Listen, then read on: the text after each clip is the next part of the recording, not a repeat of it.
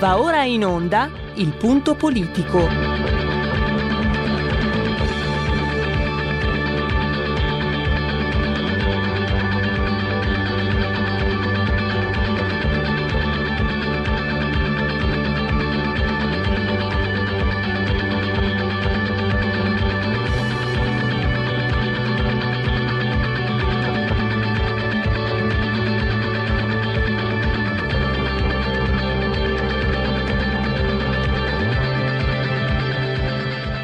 Ma se non state attenti, i media vi faranno odiare le persone oppresse e amare quelle che opprimono.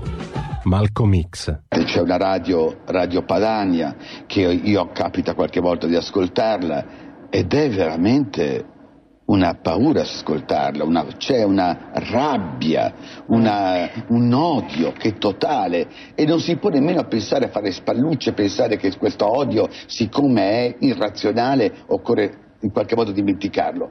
Occorre in qualche modo farlo rientrare nel dibattito politico. E poi sguatteri del padrone un cazzo. Sguatteri del padrone un beneamato cazzo. Vi invito però ad ascoltare ogni giorno per 5 minuti Radio Padania Libera.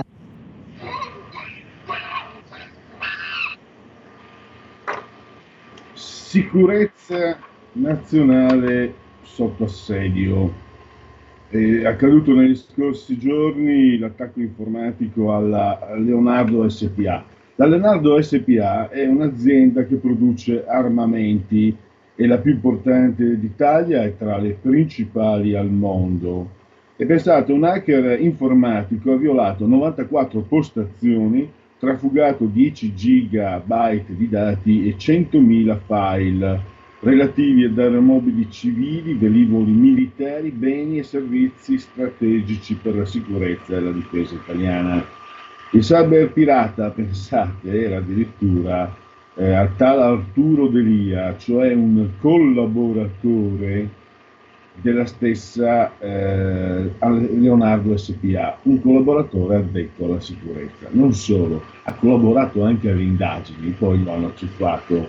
E pensate che era così eh, fiero, orgoglioso della propria abilità, ne aveva anche ben donde per, mh, per certi aspetti, ha dimostrato, l'ha dimostrata, che nei suoi curriculum metteva anche eh, situazioni, episodi che gli avevano comportato delle condanne. Per esempio era stato condannato per aver violato i sistemi informatici di una base NATO in Italia. Ci siamo capiti, insomma. L'altro mh, ha lavorato insieme a un complice dipendente di Leonardo. Come è riuscito a, eh, penetrare nelle difese informatiche di un'azienda addetta alla sicurezza? Quindi eh, è davvero diciamo, sorprendente.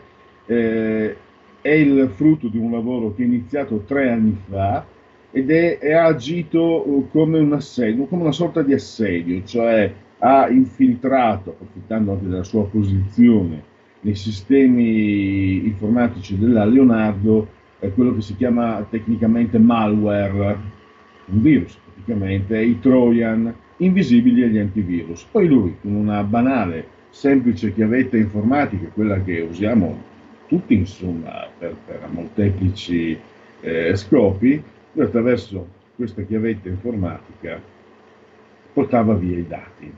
Adesso naturalmente eh, ci sono molti interrogativi, anche inquietanti, naturalmente, perché viene a domandarsi chi eh, ha commissionato, perché pare evidente trattarsi di un furto su commissione, eh, quali sono i danni, quali sono i rischi, quali sono i pericoli.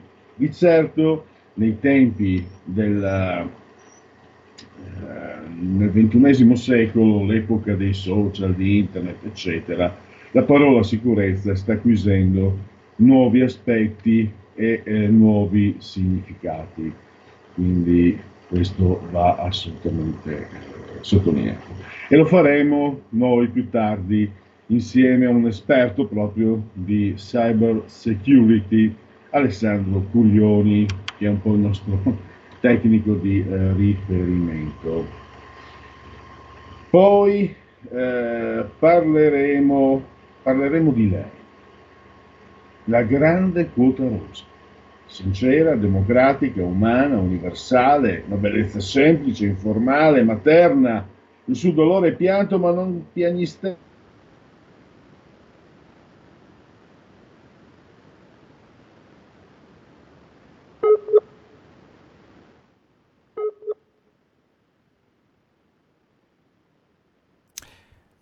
Ecco, Pierluigi, la riconnessione è in corso perché al momento non ti stiamo più sentendo. Prova a parlare. Ah. Eh, ora sì, ora ti sento di nuovo. Perfetto. Allora, eh, ci sono qualche mm, difficoltà tecnica, me ne scuso. È stato venerdì scorso, un venerdì 17 mascherato, come eh, si diceva con la, con la scrittrice, pensate che qui eh, si, si, è, si, è, rotto l'alimentatore dell'altro computer, quello che uso abitualmente, quindi sto sperimentando la cuffia con un computer, con, con, con un altro computer perché in questi giorni non ho trovato qualcuno con cui dialogare con Skype. Ma chiudiamo questo. Sperando, sperando, che il risultato sia eh, il più possibile. Ecco, Pierluigi, io ti confermo che la tua voce arriva perfettamente adesso. Eh, si è trattato prima proprio di un'assenza di rete di collegamento di qualche secondo, ora però ti sentiamo bene. Grazie a Giulio Cesare Carnelli, assiso sulla tolla di comando in regia tecnica. Grande Giulio. Dicevo, ehm, senza assolutamente nessun intento blasfemo, anzi, io ho usato un tono scherzoso, invece nel suo articolo odierno Francesco Borgonovo, nello speciale terza pagina, eh, ci parlerà di, di, quello che è il significato, no? avvicinandosi alla natività, quello che è il significato della figura ehm, della Madonna perché, come profetizzato dal pensatore russo Alexander Yugin, nell'epoca notturna in cui a dominare sono le oscure profondità della terra, attraverso la Madonna il eh, necessario ritorno al femminile evita un catramoso avvelenamento. E come osservava a suo tempo Bernardo di Chiaravalle, chi è Madonna? Madonna è una ragazza eh, ebrea, semita, che dice sì all'angelo, ma lo dice dopo aver preso un attimo di riflessione. Non è timore, deve pensare. Il fatto che pensi a quello che deve rispondere significa che ci troviamo di fronte a una donna libera, che dà una libera risposta, ed è un sì. E questo, eh, e questo forse, non lo so, io nella, nella, scaletta, potete vederla in condivisione schermo sulla pagina del profilo Facebook della radio, ho detto che forse è, una risposta al mistero della vita. Non lo so, mm, mm, sono parole che a me sono venute spontanee anche dopo aver letto l'articolo di Francesco. E parleremo, parleremo anche poi nella terza pagina eh, di, abbiamo parlato venerdì delle foibe, e parleremo una, della guerra civile che ha insanguinato l'Italia, soprattutto il nord d'Italia, eh, da, da, dal Friuli, insomma dalle Foibe a Casale Monferrato, al Piemonte, perché è uscito in libreria un, eh, un libro, per così dire, non è esattamente eh, definibile come libro postumo, è una raccolta, raccolta di scritti e di foto ehm, messa insieme da Dele Grisendi, che è stata l'ultima compagna di Giampaolo Pansa, eh, che al di là di certe scelte che possono essere discutibili o condivisibili, è stato sicuramente un grande giornalista, una grande voce del uh, giornalismo italiano. Scusate, io mi, dire, mi lascio sempre scappare considerazioni personali, ma sono non è perché sono un paresiarca, un gioco a carte scoperte, mi piace confrontarmi e capire magari cosa pensa chi sta dall'altra parte del microfono. Io ho sempre pensato che tra il tanto eh, osannato Enzo Biaggi e Giampaolo Pansa non ci fosse, non ci fosse corsa. Giampaolo Pansa è stato comunque un grande, eh, un grandissimo scrittore e giornalista. Enzo Biaggi un travè, un, secondo me, un, un impiegatuccio democristiano che poi mettendosi contro Berlusconi ha trovato gli onori della sinistra, insomma, anche lui ha vissuto l'esperienza di, di Marco Travaglio perché sapete sono i tre grandi nomi, Giampaolo Pans, il quarto ci sarebbe Montanelli, ma fanno fatica, e il quinto sta per diventare Vittorio, è Vittorio Fetti, ma ancora in vita. Quindi Montanelli, Biaggi e Bocca no? erano i tre grandi cantori. E, e allora viene, viene umano, viene, viene, spontaneo magari fare questi paragoni.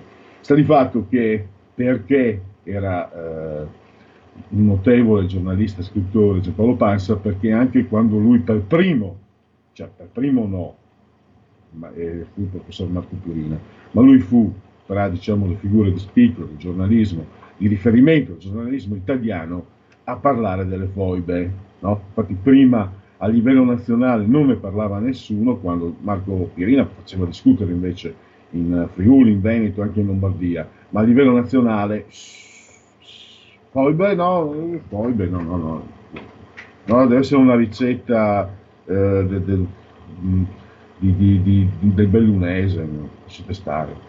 E poi quando ne ha parlato Giampaolo Pansa, diciamo, si è scatenato l'inferno, appunto che addirittura eh, fu aggredito da estremisti di sinistra a Reggio Emilia, come ricordavamo anche venerdì.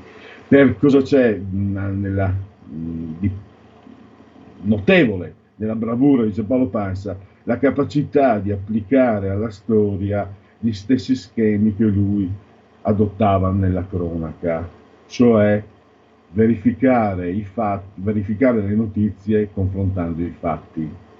Devo dire che non, pur non essendo un giornalista, il professor Marco Pirina molto applicava questo sistema, devo essere, eh, essere insomma completo nella, eh, nella mia esposizione.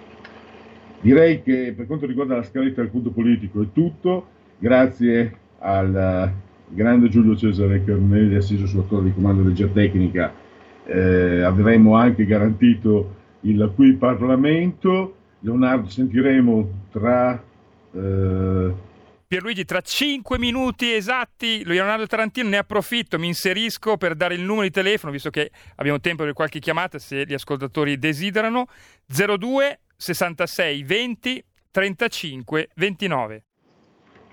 Mi hai tolto le parole di bocca, stavo chiamandoti, stavo chiedendoti adesso, perfetto Giulio, anche perché appunto Giulio lì fisicamente io sono da remoto, magari non vedo, se, lo, ve lo dico, lo, lo, ripeto un sacco di volte, telefono in radio, questa è una cosa bellissima, anche per abbonarsi alla Lega, iscriversi alla Lega, eccetera. E, e Giulio naturalmente, è anche lui è un, un iscritto e quindi eh, non, non, si fa perdere l'occasione di implementare le già nutrite file del movimento di Matteo Salvini. Ale!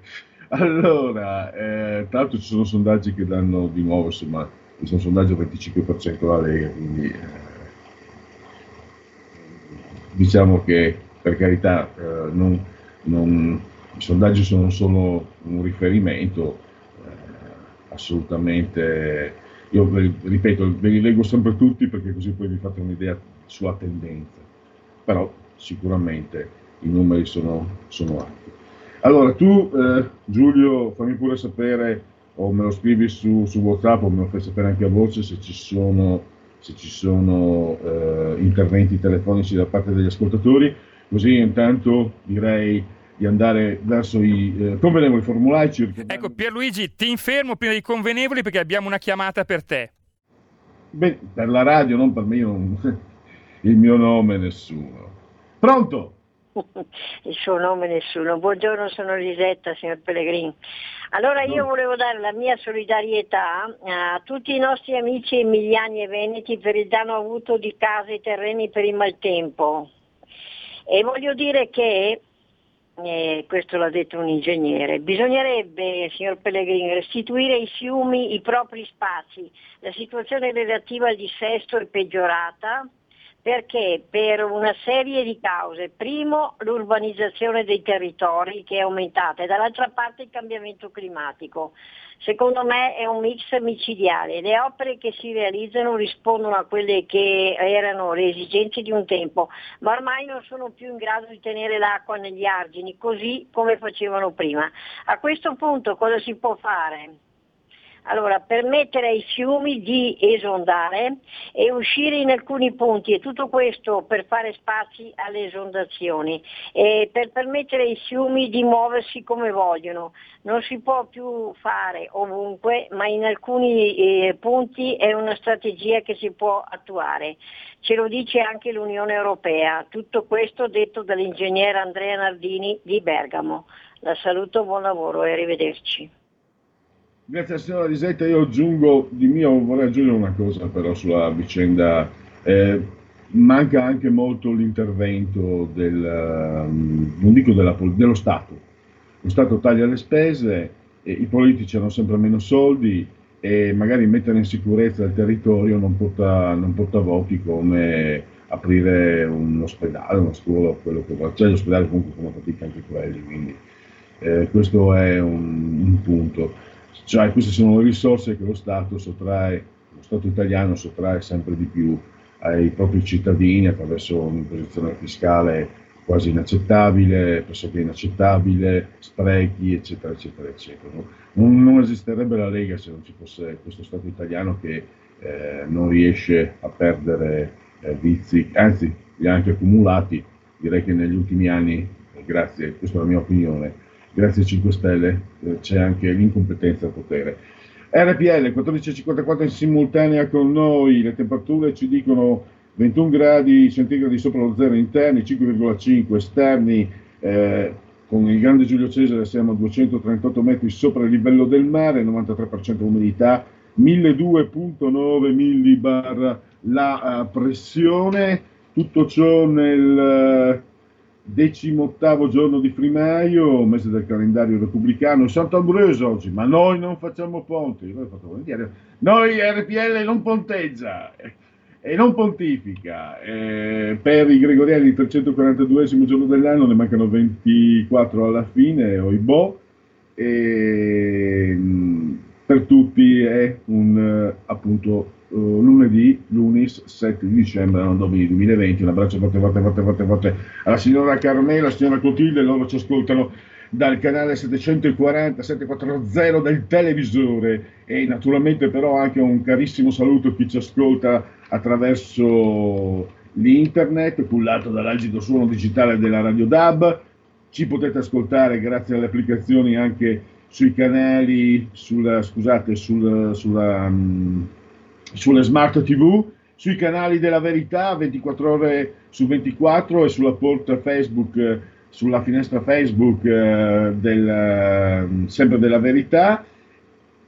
Ci potete ascoltare Alexa, eh, accendi RPL Radio e naturalmente anche attraverso smartphone e iPhone grazie alle applicazioni dedicate a Android. Che non sia il momento di partire se non ci sono telefonate con qui Parlamento. Abbiamo ancora un ascoltatore per te e poi il qui Parlamento. Pronti? Pronto? Sono Carlo da Verona. In alcune zone dell'est veronese, zona grossomodo tra Soave e Monteforte, quelle zone lì, sono già previste delle zone sì, per la esondazione dei torrenti e si vengono a costituire così delle cosiddette servitù di laminazione. Non sento più nulla. Cioè è previsto che in alcune zone e il fiume, il, il torrente possano esondare. Il proprietario del suolo verrebbe indennizzato ogni volta che si verifica questa alluvione. Tutto qua. Ringraziamo l'ascoltatore, ora abbiamo dei problemi di eh, collegamento con Pierluigi Pellegrin, era eh, collegato con noi fino a pochissimi minuti fa, eh, ora però abbiamo Abbiamo, ecco, ora abbiamo di nuovo con noi Pierluigi. Pierluigi, ci senti ora? Sì, ehm, qualche spiccia, intanto abbiamo sul bagnato qualche problema evidentemente con la connessione internet. Eh, Giulio, facciamo partire qui il Parlamento prima che sia troppo tardi? Perfetto. Qui Parlamento. Il deputato Tarantino. Prego, ne ha facoltà.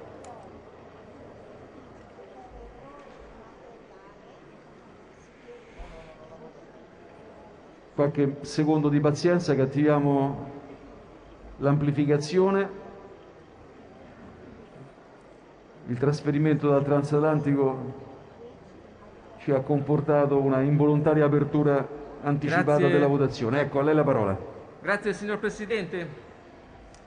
Sono dispiaciuto che ci sia stato questo parere negativo del Governo su questo ordine del giorno, a cui evidentemente il nostro gruppo voterà a favore.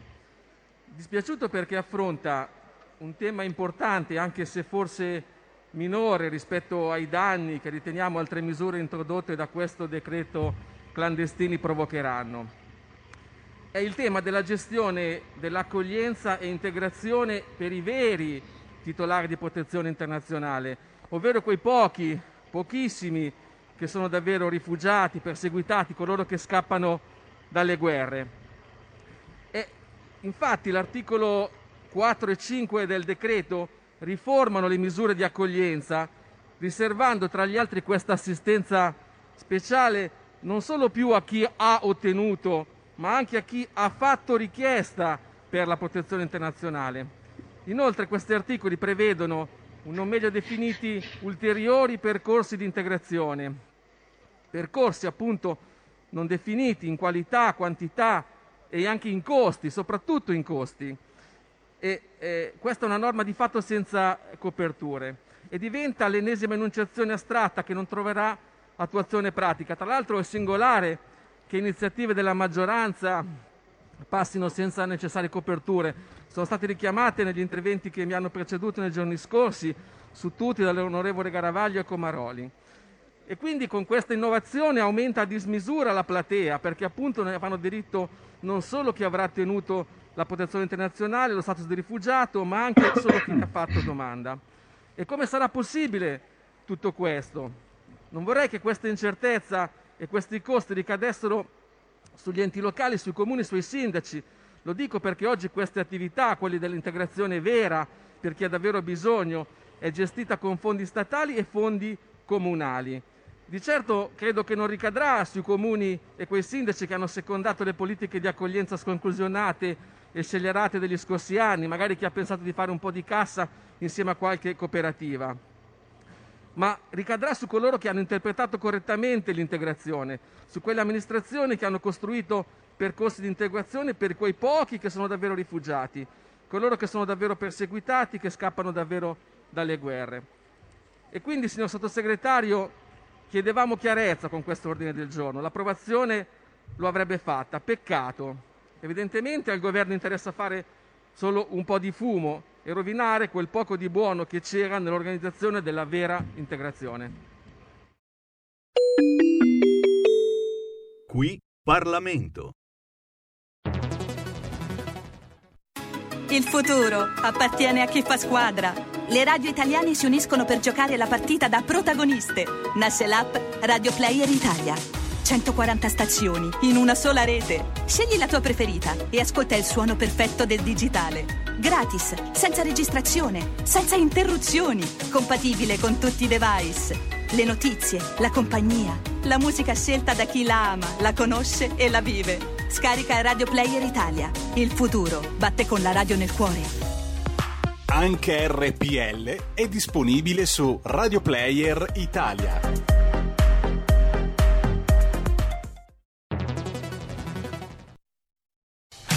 Porta con te ovunque RPL la tua radio. Scarica l'applicazione per smartphone o tablet dal tuo store o dal sito radiorpl.it.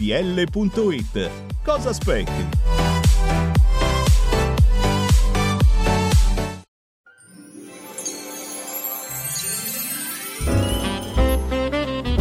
Più che mai quest'anno buone feste, buon Natale, buon anno nuovo a tutte le ascoltatrici e a tutti gli ascoltatori di RPL.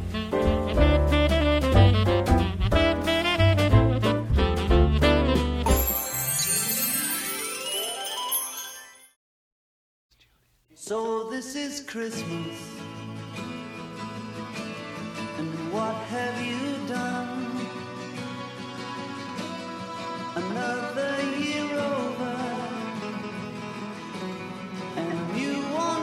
begun. And so this is Christmas. I hope you had fun. The near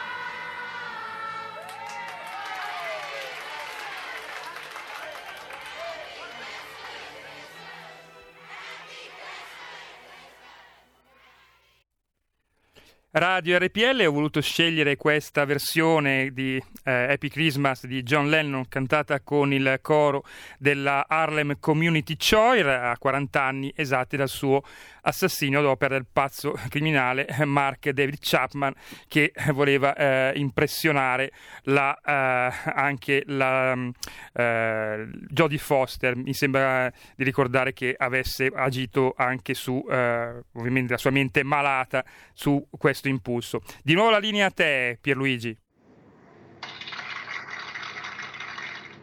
Un applauso a Giulio Cesare Carnelli per la proposta musicale e anche per la ricostruzione delle vicende del grande scarafaggio.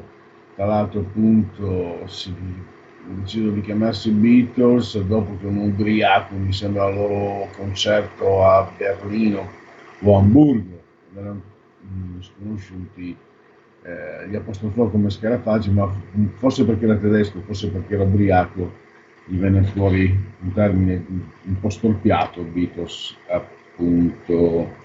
Allora, andiamo, proseguiamo. Tra l'altro, tra l'altro, eh, Imagine, Imagine, come cavolo si pronuncia, la pace, peace and love, e qua e là e la via, ma Yoko Ono, cavolo che fa come quello di rifondazione comunista, che aveva perdonato i palestinesi che gli avevano assassinato il figlio, che era un, un collaborante, come cavolo si chiama, oppure eh, quel signore che si è visto uccidere la moglie negli attentati della Bataclan dei terroristi islamici, non avrete il mio odio. Yoko Ono non l'ha messo via l'odio e non ha assolutamente perdonato l'assassino del suo compagno e questo forse qualcosa può insegnare, o forse no. Noi insegniamo invece, eh, insieme al nostro grande Giulio Cesare Carnelli, insegniamo a seguire la Lega. Segui la Lega è una trasmissione realizzata in convenzione con La Lega per Salvini Premier.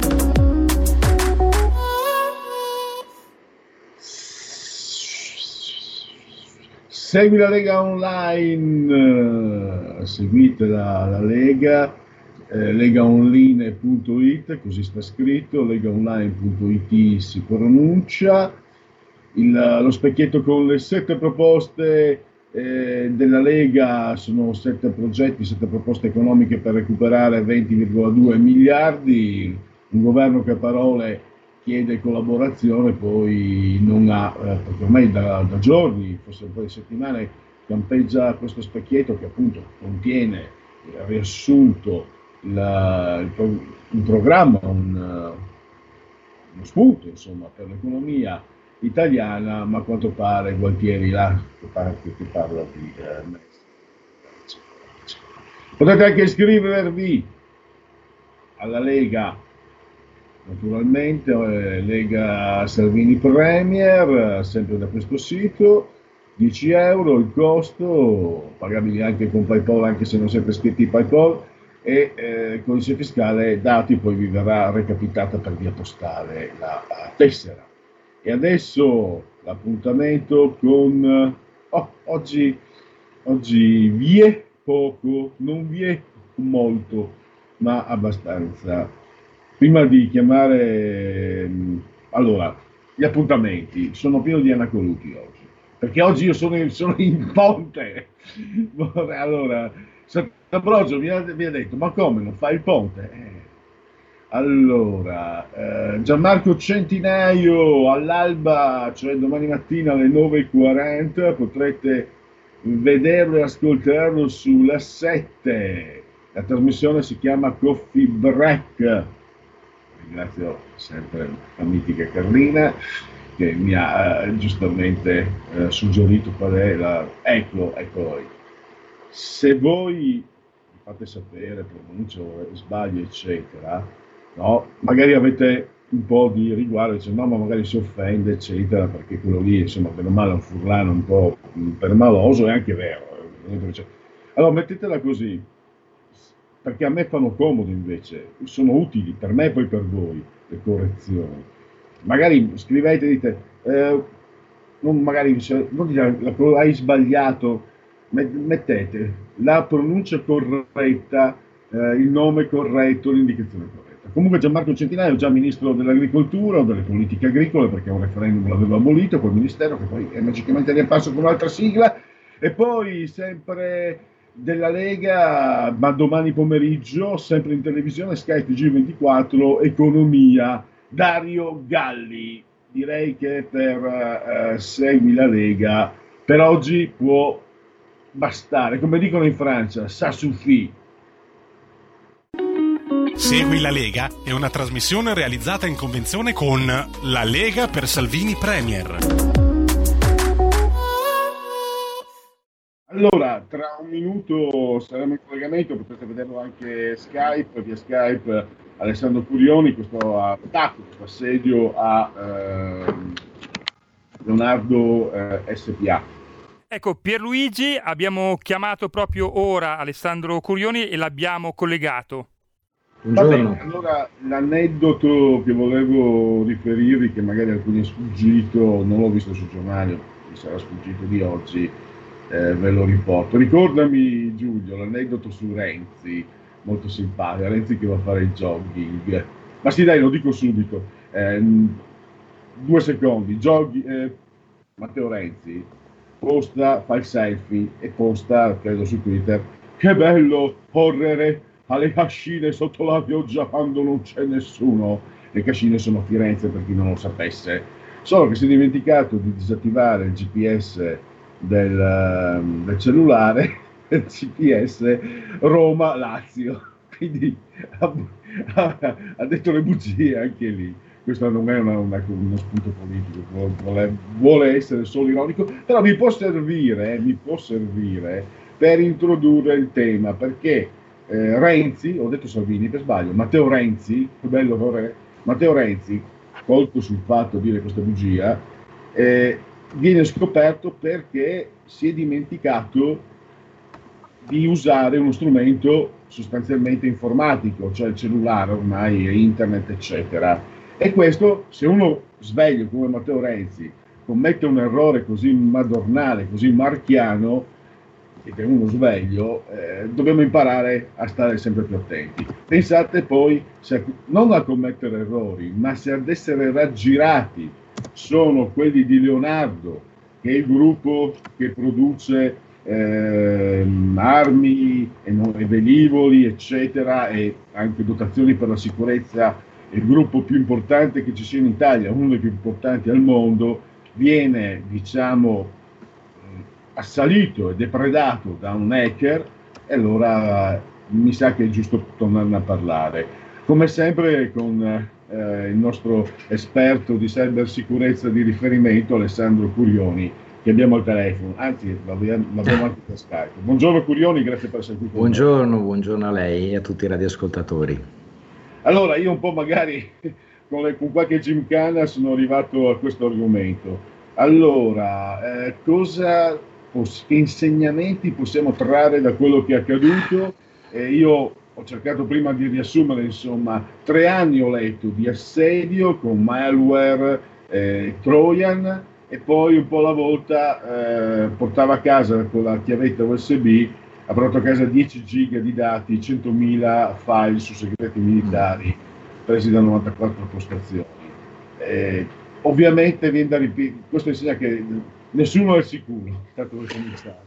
Ah no, certo, questo però mi faccia dire, noi lo diciamo da un bel pezzo, che nessuno è al sicuro rispetto a eventi di questo tipo, ci sono stati, non è il primo attacco che colpisce un campione in ambito della sicurezza, perché parliamo di un campione, così come erano dei campioni la più importante associazione americana di esperti di sicurezza che è stata vittima di, di un attacco eh, diverso da quello di Leonardo, ma con eh, risultati analoghi. In questo caso c'è questa eh, novità eh, non banale che è rappresentata dal fatto che qui si parla di insider, cioè apparentemente chi ha commesso le sfiltrazioni dei dati non solo è qualcuno che lavorava in Leonardo, ma è qualcuno che si occupava di cyber security in Leonardo. Quindi diciamo eh, eh, quello al di sopra di ogni sospetto, l'attaccante più pericoloso che si possa immaginare, perché ovviamente eh, eh, la vicenda dimostrerebbe, secondo la procura, che eh, c'è stato qualcuno, un- in particolare un, un addetto alla cyber security, che ha installato il malware sulle postazioni tramite chiavetta USB e poi ha fatto in modo che questo virus informatico, questo malware, trasferisse le digitazioni a tastiera e le schermate in un sito esterno. Ovviamente poi tutti si domandano come può succedere una cosa di questo genere al campione nazionale della sicurezza.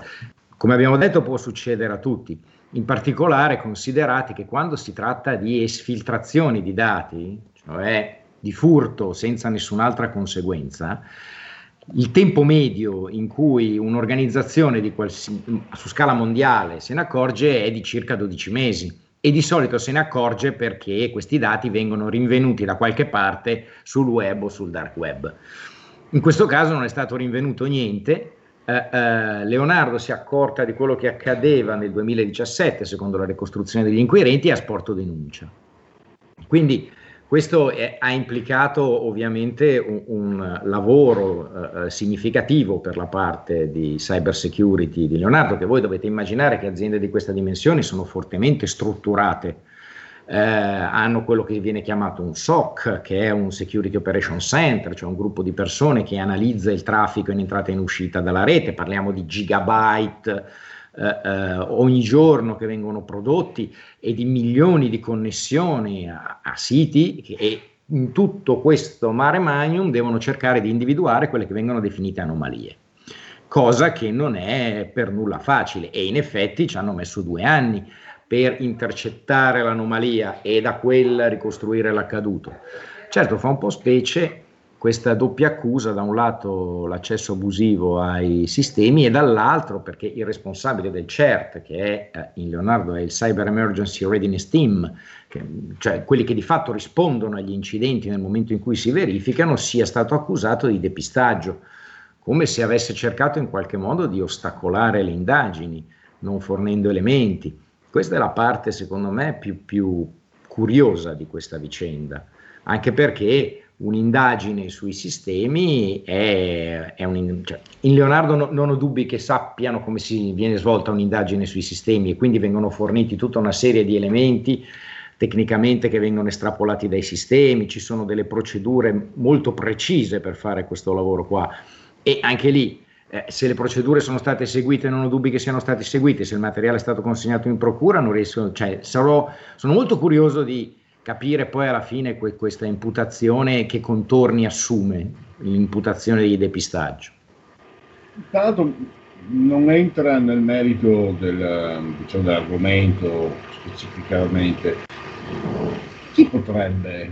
Potrebbe essere un, uh, un delitto, un furto su commissione? Sì. O, oppure eh, eh, questo signore che ha commesso questi fatti è un suo collega, no? Eh, Sì, facciamo, Cyber facciamo, facciamo lo stesso mestiere, sì. Stavo- mi stavo domandando, per quello che mh, ho potuto diciamo, mettere insieme, eh, questo Arturo Delia corrisponde un po' magari anche a certe idee che ci facciamo di questi geniaci, cioè lui era talmente orgoglioso della sua abilità che ha dimostrato da mettere eh, nel curriculum episodi che lo avevano fatto condannare. Per esempio aveva violato la- una base NATO, i sistemi informatici di una base NATO in Italia che non credo, io sono per carità non sono ai tuoi lavori, ma non credo sia un, eh, come dire, un, un giochino da ragazzi. No, Quindi, la, no, la cosa il particolare... fattore sì. anche, no? Anche- Allora, il fatto è che molto spesso, magari questo eh, lo insegna anche se noi dovessimo ripercorrere la storia dei grandi criminali del web, quelli che sono passati alla storia, tante tantissime volte è stato proprio questo, eh, questa presunzione, questo orgoglio per le loro imprese a poi farli finire dietro le sbarre. Eh, no, accedere a un sistema nato non è la cosa più facile del mondo, il fatto che io lo metta nel curriculum eh, è, è abbastanza stravagante, anche se vede, ne- nel nostro settore eh, c'è un, eh, si dice una volta, si usa molto spesso questa, questa analogia per dire per essere un buon poliziotto bisogna essere un buon ladro. Eh, e ci sono molte battute sul fatto che molti criminali informatici o hacker del passato abbiano avuto una brillante carriera nel settore della cyber security, anche saltando alcune tappe. Devo dire che il problema, fatti- mi faccia dire, dell'integrità professionale eh, eh, di chi si occupa di cyber security oggi è un tema che la nostra categoria forse in qualche modo deve anche affrontare. Nel senso che è vero, tutto giusto, per essere un buon ladro, per essere un buon poliziotto bisogna essere anche un buon ladro, però un conto è immaginare di essere un ladro, un conto è esserlo. E quindi questo forse è un ragionamento che nella nostra categoria dovremmo iniziare a fare, per cui un certo grado di integrità professionale è indispensabile. Poi mi faccia dire, eh, eh, tutto il mondo è paese, eh, non è che negli Stati Uniti mh, ci sono fior di guru della cyber security americana che hanno fatto 3, 4, 5 anni di galera.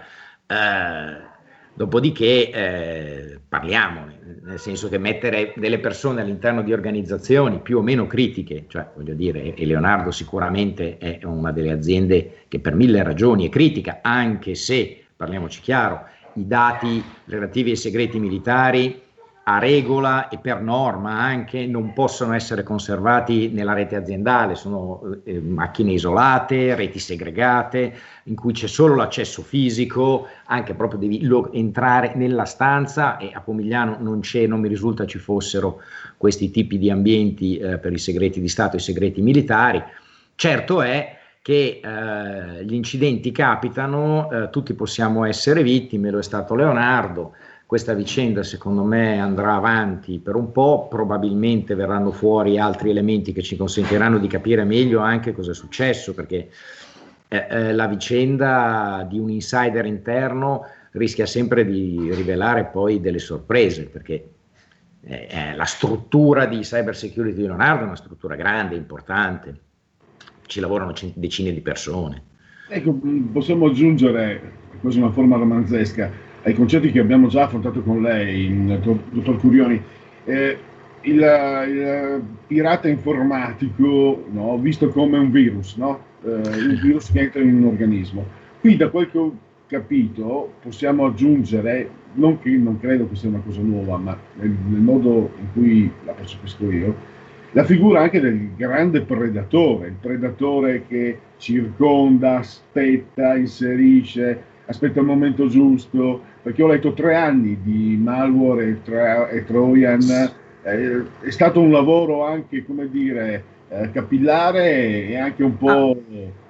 Assolutamente, cioè, allora parliamoci chiaro, io dico sempre, un delinquente, un delinquente informatico è un professionista, è un professionista che normalmente sa perfettamente quello che fa, quando lo deve fare e come lo deve fare, Eh, quindi eh, la- difficoltà è doppia per un'organizzazione riuscire, o anche per un privato, anche riuscire a confrontarsi con chi non solo ha competenze, sa esattamente quello che fa, quando lo deve fare, come lo deve fare, cioè quando lui, lui sa per- sapeva perfettamente, chiunque esso sia, eh, eh, che Leonardo aveva una serie di sistemi che, che monitoravano il traffico cercando anomalie, individuando, quindi molto probabilmente aveva configurato anche il malware in modo tale da che passasse sotto traccia. Ecco, tra l'altro, una cosa che è uscita su molti giornali, ma che facciamo attenzione. Allora, tutti hanno parlato, eh, hanno dato un nome e un cognome a questo malware, no? Se eh, qualcuno ha letto le cronache, questo malware porterebbe un nome che è ctfmon.exe. Allora, qui facciamo una precisazione. Questo file, se lo cercate sul vostro computer Windows, lo trovate, ma di norma non è un malware, è un, eh, un pezzo del vostro sistema opi- operativo. Quindi non cercate di rimuoverlo. A volte succede che i virus, quelli un pochino fatti meglio, un pochino più furbi, si mascherino e quindi assumano il nome di un file che in realtà è legittimo. Quindi distinguiamo le due cose. Non è che CTFMon è un malware in assoluto. Nel caso specifico, questo malware si in qualche modo travestiva, assumeva il nome di questo che è un file legittimo, questo per ingannare l'utente e ingannare i sistemi di sicurezza. No, non vorrei che poi qualcuno si cancella un pezzo del sistema operativo e non gli funziona più niente. Mi sembra di leggere, eh, Curioni, in questo che ci sta dicendo molto utile e molto importante, perché mh, faccio sempre filtro con me stesso, ma non sono da solo. Eh, io comincio a seguire sistemi informatici nei primi anni 90, no? poi quando arriva Windows eh, 97 ero, ero davanti un ingegnere, un ingegnere informatico, mi- avevo combinato un modo di lavorare sul disco rizzo eh, che aveva suscitato l'ammirazione di un ingegnere informatico. Poi è arrivato, perché lavoravo sul DOS, poi è Ah. arrivato, è arrivato Windows 97 e lì sinceramente ormai ho lasciato perdere, poi sono arrivati i social e ho lasciato perdere.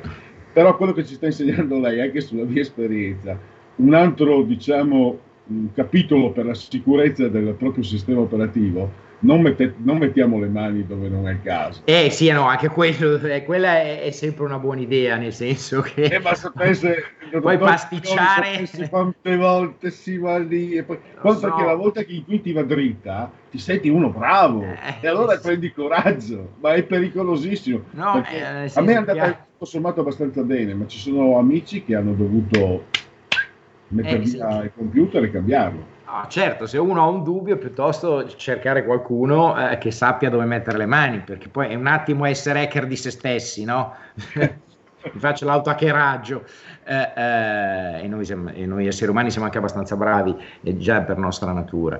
Quindi, ripeto, sicuramente eh, eh, è ancora una volta eh, ci tocca dire le stesse cose da un certo punto di vista. Io spero che questi fatti che colpiscono eh, Leonardo è l'ultima di una serie, intendo dire, peraltro anche con un attacco estremamente difficile da scoprire, ma se torniamo indietro ne avevamo già parlato, Campari, eh, eh, Luxottica, Enel, eh, se eh, eh, loro che possono permettersi di spendere delle cifre importanti in protezione de- dei propri sistemi, alla fine sono vittime, possiamo immaginarci noi che eh, eh, siamo qui a casa con il nostro PC, la nostra wireless, quanto rischiamo di essere esposti. Eh, perché sa, un conto è, c'è chi cerca di pescare le balene e qui e le balene si vedono, no? Se io cerco di pescare Leonardo, poi finisce sui giornali, se qualcuno se ne accorge così, Enelo o Campari, però c'è anche chi fa la pesca a strascico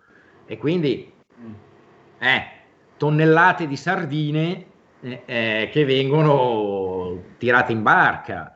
Eh, ripeto, eh, è sempre eh, il fa- fare il criminale informatico è ormai un mestiere, un mestiere redditizio e, e tanti lo fanno.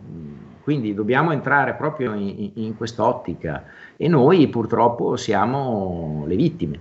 E quindi massima attenzione come al solito, non distraiamoci, leggiamo bene, stiamo attenti a non pasticciare troppo sui computer, facciamo attenzione a cosa installiamo sui nostri computer e sui nostri smartphone. Poi i consigli sono sempre quelli, eh, eh, mi faccia dire. Temi come questo aiutano a darci una dimensione, secondo me, di quanto tutti siamo esposti a, a questa tipologia di rischi, rispetto alla quale dobbiamo, con la quale dobbiamo fare i conti. Insomma, non è che possiamo sempre far finta di niente o pensare che è sempre la cosa peggiore, secondo me. Tanto a me certe cose non succedono, ecco, perché quello è l'inizio del disastro.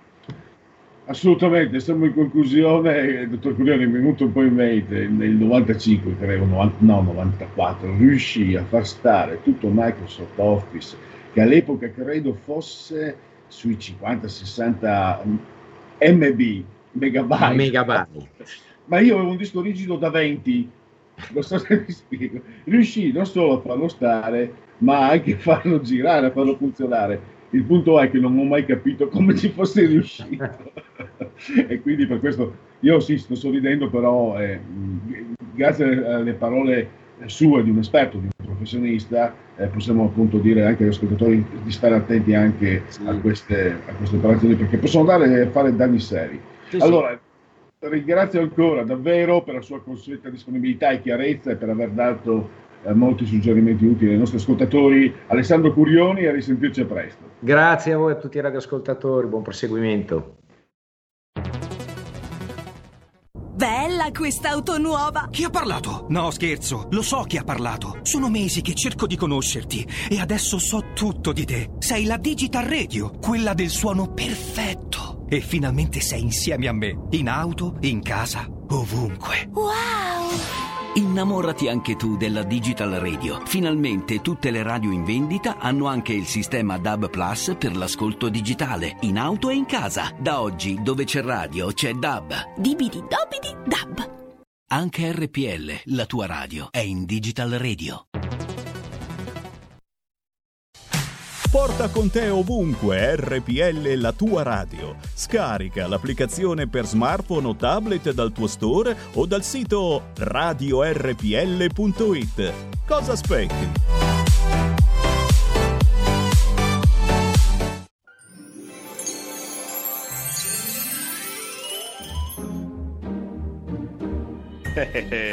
Sicuramente non sarà un Natale fuori dal comune, ma staremo tutti vicini ascoltandoci su RPL. Buon Natale da Sammy Varin.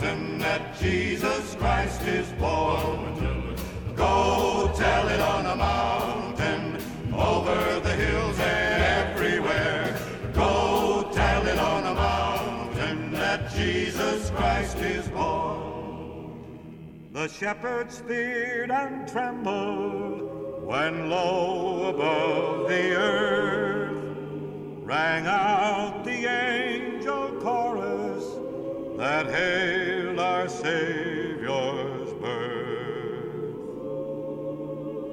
Go tell it on the mountain,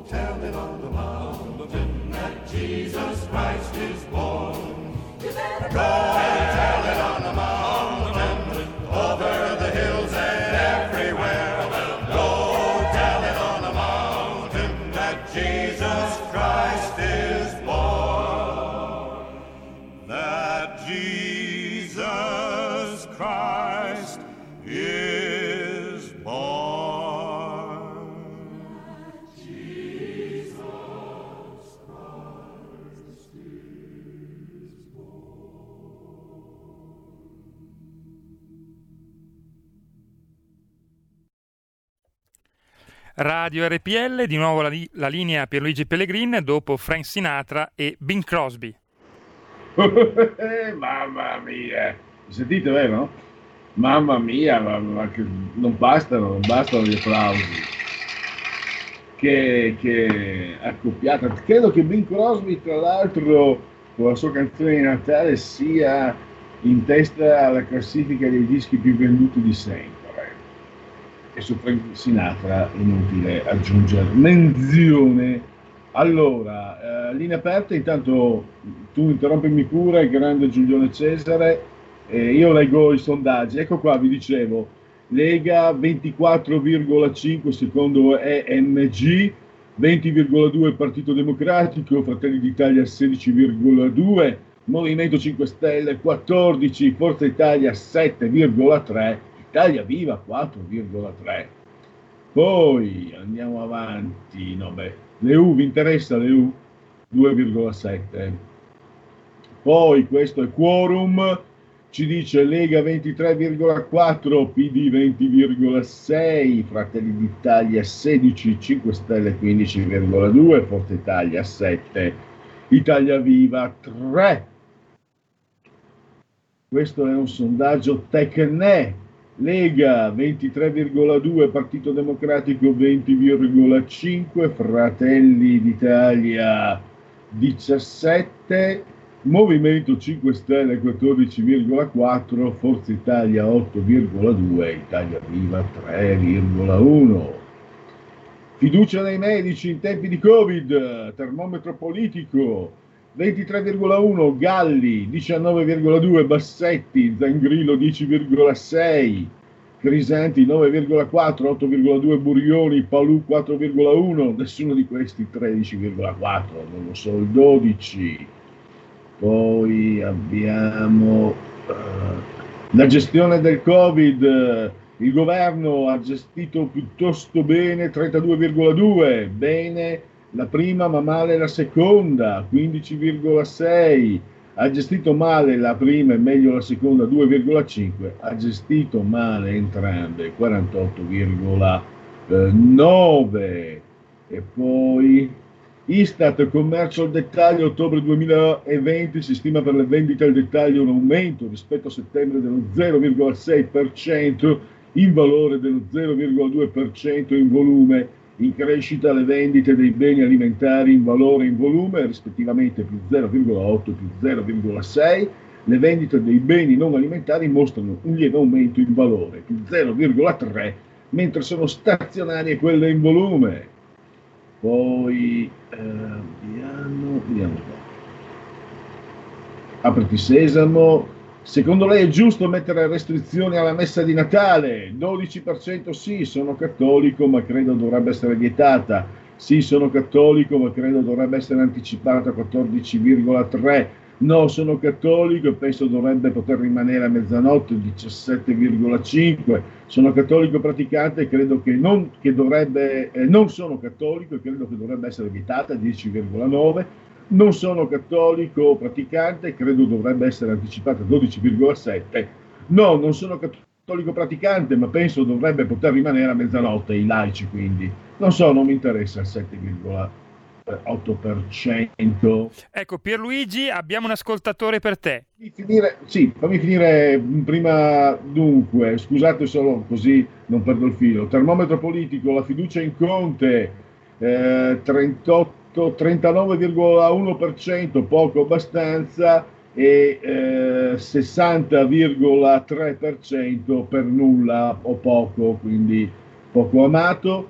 Eh, vacanze di Natale, eh, spostamenti, no, sa- credo sarebbe pericoloso 20,9, solo gli spostamenti verso luoghi di residenza e domicilio 15, solo gli spostamenti verso genitori soli 11,6, solo gli spostamenti verso i propri congiunti 27,4, sì, non ci dovrebbero essere restrizioni per il 24,1%. E adesso, prima della parola all'ascoltatore, il termometro politico, sondaggio 25,8 la Lega, 20,4 il PD, 15,9 Fratelli d'Italia, 14,2 5 Stelle, 6,1 Forza Italia, 3,4 Azione Calenda, Italia Viva di Renzi 3,1. La parola chi ce l'ha? Pronto? Sì, buon pomeriggio, è Gino di Ostia. Buongiorno Eh, Gino. Dottor Pellegrini, lei a volte mi ricorda il passato, il Friuli, quando mi cita Valvasone, mi cita Fiume, mi cita San Vito al Tagliamento, Bibbione, Pordenone, Facile, mi fa sentire un po' male, perché poi oltretutto in questo periodo non ci si può manco, non possiamo manco tornarci in questo periodo, ma a prescindere da questo, a prescindere dall'amore per il Friuli, quello che volevo eh, mettere in evidenza, due aspetti. Primo, ci rendiamo conto di quello che costano i prodotti farmaceutici? Ora si paga quasi tutto. Faccio un esempio, mia moglie deve fare una cura prescritta dalla ginecologa tra integratore, antibiotico, l'antibiotico me lo rimborseranno, vabbè, integratore, antibiotico, ovuli, questo e quell'altro, 92 euro. Siamo arrivati con i prezzi alle stelle, punto interrogativo. Cosa c'è dietro? Punto interrogativo. Speculazione? Io penso di sì. Poi il secondo aspetto, tutti parlano di Zarik, l'egiziano, giusto, Amnesty International, giusto che se ne interessi, ma chi è che parla dei nostri 18 pescatori italiani sequestrati in Libia da 100 giorni e non si sa nulla? Non si sente nessun telegiornale, nessun quotidiano del mainstream, eh, diciamo, inquadrato con il potere, non si sente nulla, si se se non qualche volta eh, la verità come giornale, Porro o qualcun altro, altrimenti non si sente nulla. Ecco, solo questo. Poi un'ultima cosa, spero di sentirci prima di Natale per fare gli auguri a, Ra- a Radio Padania. Grazie. Grazie, grazie all'ascoltatore ostiense eh, su quel caso farmaceutici che mh, si sa, eh, quindi, cioè se eh, uno è una, è una multinazionale molto potente, unge molte ruote prima di, di arrivare è dura, anche se questo è un'ingiustizia che non va bene. Grazie di tutto ascoltatore, allora se non ci sono altre telefonate partirei con la sigla della terza pagina.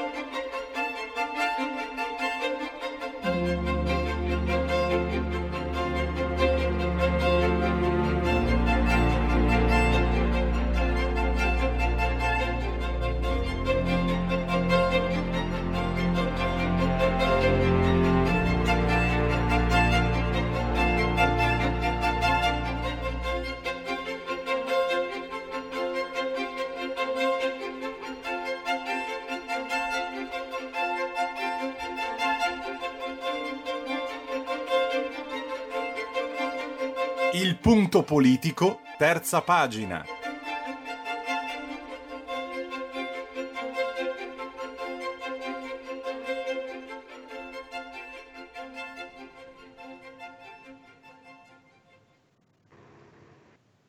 Parliamo del sangue degli italiani, una raccolta di scritti e foto ehm, curate da Dele Grisenti, l'ultima compagna in vita di Giampaolo Pansa, celebre giornalista e scrittore, libro che è stato recensito sulle pagine dell'ultimo numero di Panorama, settimanale che trovate in edicola fino a mercoledì o anche online naturalmente. La recensione è firmata da Lorenzo Del Bocca, che se non sbaglio abbiamo al telefono e che quindi saluto e ringrazio per la sua consueta disponibilità. Mi senti Lorenzo? Sì, sì, sì. Ah, benissimo. Allora, io ti sento bene. Eh, dunque, il sangue degli italiani, cioè la guerra civile 1943-1946. Mm, Prima di entrare nel merito del libro, eh, Lorenzo, che è scritto tra l'altro da un tuo corregionale, no? che- anche se lui era Mandrogno, eh, Giampaolo Pansa, Dunque, co- eh, corregionale nel senso che siamo piemontesi tutte e due, però tra il Piemonte suo e il Piemonte mio non c'è nemmeno parentela, perché il mio è il cosiddetto Piemonte lombardo, perché anticamente facevamo parte del Ducato di Milano, abbiamo un'economia di fatto milanese e tutta la eh, trazione socio-economica è su Milano. I nostri studenti vanno all'Università di Milano. Passato il Sesia e il Po, quella lì invece è Piemonte Sabaudo, che ha un dialetto francofono ed è praticamente un'altra repubblica, un'altra cosa. Se però guardiamo i profili Scusa, no, geografici... eh, Lorenzo, sc- scusami, eh, mi, mi dispiace, io vado, divento di- un, un debole per, per queste argomentazioni, bisognerebbe anche no, parlare prima o poi della suddivisione delle regioni italiane, che spesso e volentieri, no? ci sono zone in provincia di, di Cremona dove si sentono bergamaschi e viceversa, dalle mie parti non ti dico, Pordenone è un misto, e mi piacerebbe se un giorno magari ne parlassimo con te per eh, perlomeno per quello che- che- di cui siamo a conoscenza. Quindi hai fatto bene. Volevo capire però, eh, diciamo, il territorio del nord, quella che noi della Lega chiamavamo Padania, sono stati teatro no, di questa sanguinosa guerra civile. E ti do la parola subito per parlarne. Però prima volevo chiederti, io da ragazzo, per fortuna ci sono i libri come quelli di Pansa perché ci ricordano, perché io certe cose le ho sentite da ragazzo, certe atrocità commesse dai fascisti ai danni dei partigiani, commesse dai partigiani ai danni dei fascisti. Allora tu sai che poi nel dopoguerra ci fu la retorica, ci fu anche un film, no? Eh, italiani brava gente, ma gli italiani cosa sono? La stirpe di Caino? Sono brava gente oppure come eh, tu hai citato molto bene la citazione di Beppe Penoglio del partigiano Johnny, no? Non mi piacciono né i fascisti né i partigiani. Figlio mio, devi scegliere e scegli quelli che ti dispiacciono, quelli che ti fanno meno schifo. Mi sa che forse la realtà è proprio in quella, in quella frase con quale tu concludi bel- la tua bella recensione sulle pagine di Panorama. Prego Lorenzo.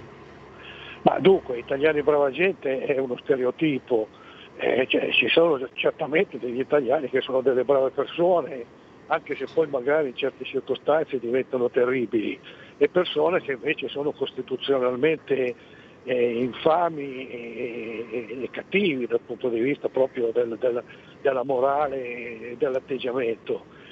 Il problema è che noi non riusciamo a distinguere l'azione buona dall'azione cattiva, la circostanza buona dalla circostanza cattiva, perché purtroppo la storia e la memoria la scrivono i vincitori e la scrivono come piace loro, come avrebbe potuto essere o al limite come gli sarebbe piaciuto che fosse. Alla fine non, non si riesce a costruire una memoria condivisa perché le cose che raccontano sono troppo sbilanciate. Allora tu avevi sentito da giovane le atrocità che i partigiani avevano commesso ai danni dei fascisti e le atrocità dei fascisti ai danni dei partigiani o anche di persone civili semplicemente sospettate di parteggiare per i partigiani. Bene, nella storia le atrocità dei fascisti contro i partigiani sono entrate a pieno diritto, anche magari un po' esagerate, un po' amplificate, per quell'altro non c'è margine, cosa di cui si lamenta Panza e cosa di cui si lamentano tutti gli storici cosiddetti revisionisti. Allora, se tu costruisci una storia che vale per metà ed esclude l'altra metà, come fa a diventare storia di tutti? E, e- allora si deve ricorrere a, dire, a degli slogan tipo italiani brava gente che dice tutto e non dice niente. Cosa ritroviamo in questo libro che non dobbiamo, che non dobbiamo dimenticare? ehm, poi tutta l'opera del- diciamo, degli ultimi anni di Pansa, quando eh, Pansa ha, diciamo, io ho detto, no, tra le grandi firme eh, è stato l'unico che eh, ha scoperto le foibe, cioè le ha rese condivise perché eh, hai detto bene Lorenzo, in effetti quando ero ragazzo eh, le atrocità eh, dei partigiani sul- su- sulle persone inermi erano un po' sussurrate sottovoce, Era- ci venivano dette solo per insegnarci a non credere che ci sia solo il, il- o il bianco o il nero, eh, ma in effetti le si diceva sottovoce, mentre quelle dei, dei fascisti sui partigiani venivano commemorate con tutte le celebrazioni. Però ecco, cosa, mh, siccome ho detto, io avevo conosciuto il professor Marco Pirina, che è stato il primo invece storico, già negli anni 70, e a parlare, a parlare delle foibe, e- eccetera. Però, quando è arrivato, però non ne parlava nessuno. Quando è arrivato Pansa, per fortuna, questo argomento è diventato, è diventato di, diciamo, stato, è stato, ha avuto un riverbero a livello nazionale. Ecco, volevo chiederti però, tu ti aspettavi che ci fosse tanta resistenza? Io venerdì ho parlato di Norma, Conse- Norma Cossetto con Francesco Borgonovo, a Reggio Emilia niente da fare nonostante il Consiglio Comunale abbia votato a favore per, via comuna- per una via da intitolarle, niente da fare nonostante abbia ricevuto la medaglia d'oro al valore civile, chiunque provi a parlare delle foibe trova sempre eh, come ostacolo eh, questi esponenti di sinistra, Lampi, eccetera, eccetera. Tu ti aspettavi che non ci si rifiutasse assolutamente una condivisione da parte di queste frange, che saranno estremiste, ma vengono ben sostenute comunque, diciamo, da, da- da grossi giornali e da grossi centri di politici. Eh, il PD, per esempio, eh, se li coccola sempre, eh, fammelo dire Lorenzo, eh, è una radio di parte, per carità questa, però è anche vero che il PD, io non ho mai sentito il PD eh, fare delle affermazioni certe e solide contro chi, i, contro i, ne- i negazionisti delle foibe. Scusa, mi sono dilungato, prego Lorenzo. Sì, me lo aspettavo, perché eh, quando costruisci una memoria unilaterale, eh, l'unilateralismo poi alla fine si fa sentire. Da una frangia, virgolette, agguerrita che si prende la responsabilità dell'iniziativa, ma da una cosiddetta maggioranza silenziosa che o appoggia o non dice niente, di fatto approvando. E questo è successo fin dall'inizio. non- Le, le cose che si potevano dire contro la, la- la vulgata collettiva erano cose che si potevano dire a sottovoce, eh, pregando peraltro l'interlocutore di non farne troppo pubblicità. Guarda, te lo dico, ma tienilo per te. Ed erano i nostri nonni che dicevano che non era tutto oro quello che luccicava e che tutti questi eroi erano forse da, da abbassare un po' dal- dal- rispetto al piedestallo dove erano stati messi che qualche metro in meno del piedestallo andava bene comunque.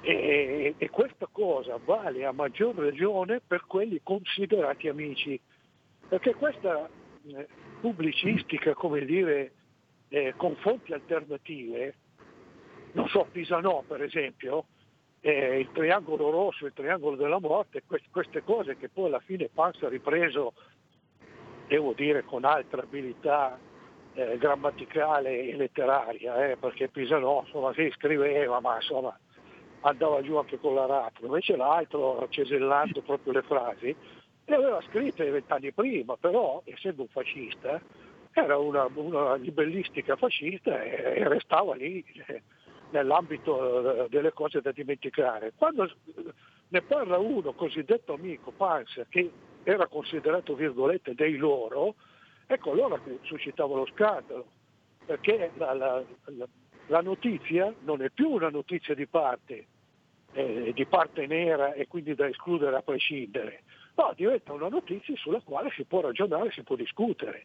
Ma se uno non vuole discutere, come fa ad accettare che venga pubblicato ai tempi il sangue dei vinti, eh, e- e- e con le notizie delle atrocità commesse anche dall'altra parte. Secondo te cosa ci insegnano eh, queste memorie, cosa possono insegnare ai giovani d'oggi? Eh, insomma, intanto che non bisogna credere alla prima cosa che ti dicono, perché la prima cosa che ti dicono non è la verità, ma è quello che conviene a chi te la dice.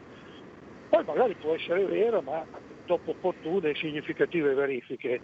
Secondo che le verità debbono stratificarsi, cioè nell'immediatezza del fatto la verità è una verità tumefatta da quello che la racconta, che è quello che la può raccontare, perché il vincitore, lo sconfitto ha dalle casse le ferite, non ha nemmeno il tempo di scrivere diari, di raccontare cose, di contestare le dichiarazioni di altri.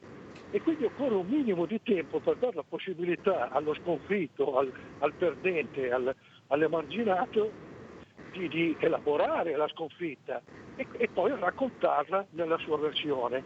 E come dice Pasta bisogna metterle insieme le due versioni. Fino adesso noi siamo andati avanti, a proposito della guerra partigiana, a costruire la guerra partigiana sulle memorie scritte immediatamente dopo la guerra, che sono de- delle autobiografie eh, edificanti. Cioè tra, tra il, partigiano Tizio e il partigiano Caio e la vita dei santi, ma non c'è poi tutta questa grande differenza, perché l'altruismo è lo stesso, la solidarietà è la stessa, i valori sociali e morali sono gli stessi, l'altruismo è lo stesso e l'abnegazione è la stessa. Perciò voglio dire, tra, tra San Tommaso d'Aquino e eh, un capo partigiano, tutto sommato a leggere le sue memorie non c'è questa differenza. Allora Passa dice, sì ma ascoltate anche quegli altri, metteteli insieme e vedete che poi forse non è così. Però per ascoltare gli altri occorre del tempo, quindi non credo alla prima cosa che si dice, lasciare passare il tempo giusto perché la seconda versione possa emergere. Ecco, volevo farti un'ultima domanda, Lorenzo, eh, sull'eventualità di ri- eh, rivivere certe, certe situazioni. Voglio spiegarmi. Eh, detesto gli antifascisti, ma dentro di me c'è un po' della retorica per cui per me il fascista era quello che, pic- che sta- aiutava, stava dalla parte dei padroni e picchiava 10 contro 1.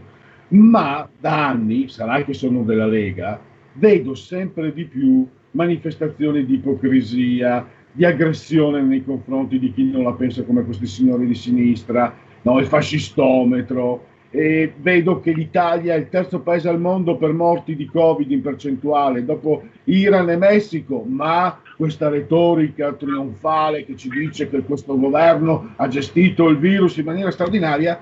Io parlavo con un amico che vota Lega, ma che da giovane era, era- so che era di sinistra, e gli ho detto, senti, io sinceramente se vedo le squadracce fasciste che manganellano a sangue questi, questi questi disgraziati che non, ne sopport- che non ne posso più di loro, io ho detto io per una volta di- direi che fanno bene. No, ma era uno sfogo a livello personale, non è esattamente quello che penso, è quello che ti sgorga dal cuore e poi naturalmente lo razionalizzi. E ho pensato però, io ra- raccolgo, sarà perché lavoro a RPL, tante sensazioni che non mi sembrano distanti dalle mie. Se si va avanti su questo sbilanciamento, su questa demonizzazione assurda, paradossale, su questo anche insulto continuo, nel non voler neanche riconoscere l'interlocutore, no? da parte non solo i politici, anche i loro accoliti, i saltimbanchi, che se non ci fosse, se non ci fosse, se non fossero a sinistra non, li- non se li finirebbero neanche mamma e papà. C'è il rischio di, di- che si scateni qualcosa, magari favorito da crisi- dalla crisi economica che potrebbe succedere nel post-Covid, o sono io che sto drammatizzando? No, non stai drammatizzando, il rischio c'è, è reale e secondo me è anche molto più vicino di quanto non si creda. E questo rischio è il figlio del ragionamento che ci siamo stati fino adesso. Perché se la storia è una storia unilaterale, è la storia dei vincitori, che esclude i vinti addirittura dal diritto di parola, è chiaro che l'affermazione apodittica diventa verità. E quando uno dice questo è il miglior governo del mondo, eh, senza guardare i dati, questo è il miglior governo del mondo, punto, e non si può discutere. E l'unica maniera per poter discutere è usare la violenza, perché se non posso usare le parole perché mi zittiscono, cosa faccio? Eh, eh, uso le mani, uso i pugni, uso gli schiaffi, uso le, le pedate. Perché, perché Lorenzo, non possono, darmi, non possono dare a me del fascista, non possono dare del fascista solo perché non la penso come loro. E tanti come me, soprattutto in Lega, tanti proprio non hanno nulla a che vedere col fascismo, anzi, anzi, ma sentirsi dare dei fascisti da questi cialtroni sta suscitando quello che hai detto tu. E vedremo, insomma, Sper- speriamo che magari un lavoro anche di chi, di chi lavora come te con ricostruzioni eh, puntuali che hanno anche eh, una sede um, come quella, un supporto, insomma, come quello di Panorama che mi sembra stia veramente tornando eh, un po' alla volta ai fasti di un tempo. Quindi eh, speriamo una, una sempre maggior diffusione di, di opinioni, di ricostruzioni serie come la tua aiuti magari a riflettere, anche loro soprattutto, speriamo. A noi, a noi le tue, il tuo lavoro eh, insegna a, a imparare, a conoscere, a loro speriamo insegni anche a riflettere. Lorenzo, io ti ringrazio, grazie Lorenzo del Bocca e a risentirci davvero presto. Rico- eh, ricordo, su Panorama trovate eh, la sua recensione sul- sull'ultimo libro di Giampaolo Pansa e Grisendi. Grazie ancora. Sono io che ringrazio te e voi. Buona serata. Porta con te ovunque RPL la tua radio. Scarica l'applicazione per smartphone o tablet dal tuo store o dal sito radiorpl.it. Cosa aspetti?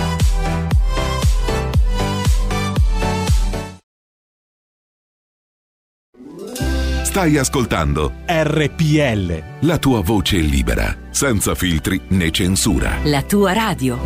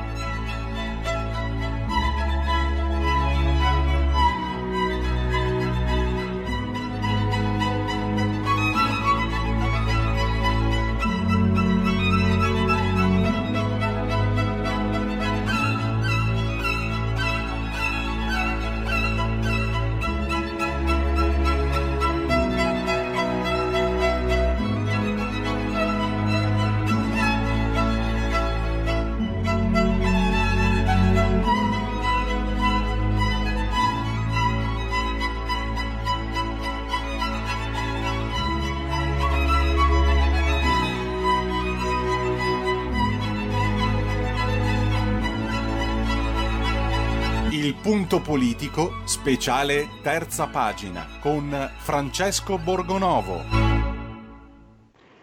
E parliamo a 18 giorni dal Natale della figura mariana, eh, vista anche nei suoi significati non solo religiosi ma anche eh, storici, culturali, di pensiero.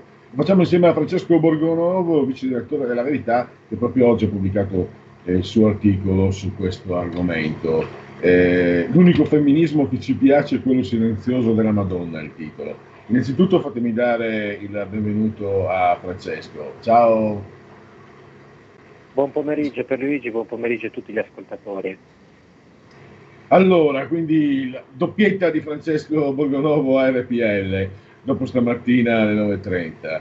Eh, Francesco, allora cosa dire di, di questa figura mariana? Tra l'altro, eh, complimenti perché aver scelto per, eh, per l'effigie, per l'immagine il quadro di Raffaello, eh, credo siano, sia una scelta eh, straordinariamente azzeccata. Non è azzeccata, non è il termine giusto, cioè io sono un appassionato d'arte, per carità non sono uno storico, ma credo che eh, le Madonne del Raffaello siano, siano rappresentative, evocative, come, come davvero nessun altro artista ha saputo fare, soprattutto personalmente io ho sempre trovato in Raffaello, che andava di moda quando ero giovane io negli anni 70, poi invece è arrivato Michelangelo e poi è esploso Caravaggio che ama la follia, la modernità di eh, Raffaello. E quindi questo direi che si collega molto anche alla modernità del messaggio mariano che tu hai voluto cogliere, forse addirittura della necessità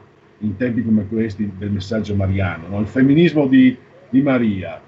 Partiamo da qui.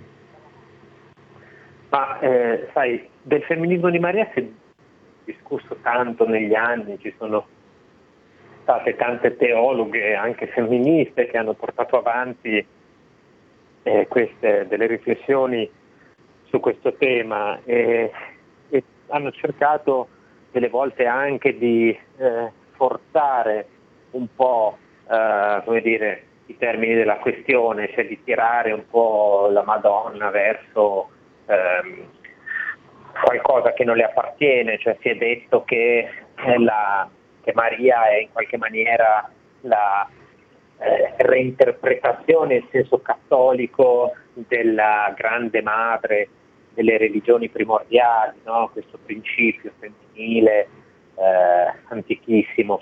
In realtà io credo che non ci sia bisogno di fare tante evoluzioni per rendersi conto che della forza che ha Maria proprio come donna eh, all'interno dei testi sacri. E, e, e io quando parlo di eh, femminile mi riferisco appunto in generale al messaggio che dà eh, come esempio, no? come archetipo per tutte le donne. E intanto Maria è una ragazza molto giovane eh, quando, eh, un, quando, riceve l'annuncio dall'angelo, no? una ragazza molto giovane e anche bella, eh, l'abbiamo commentato tu, no? l'opera di Raffaello, poi ce ne sono tantissime di Madonne splendide di Raffaello, non solo sue. E, e quindi ha questo, questa questione, no? Della, no? c'è un lato fisico, come dire, no? c'è un lato estetico anche di Maria, che è la bellezza, no? E per cui non dimentica il, la sua femminilità in senso eh, estetico appunto. Ehm, non la dimentica nemmeno negli abiti, eh, spesso c'è questo colore azzurro degli abiti perché è la rappresentazione dell'acqua, è il simbolo dell'acqua, no? il colore dell'acqua, l'azzurro e l'acqua è, è simbolo della trasformazione, no? eh, Gesù trasforma l'acqua in vino, tutte queste cose che noi sappiamo e Maria ci aiuta a trasformarci, a diventare migliori di quello che siamo. E poi c'è eh, l'aspetto materno, cioè Maria è sì una donna a tutti gli effetti, una donna che si sposa, una ragazza con i sogni e le sue cose, ma è anche una madre, ed è la madre di Gesù, ma più in generale è la madre di tutto il genere umano in questo senso, no?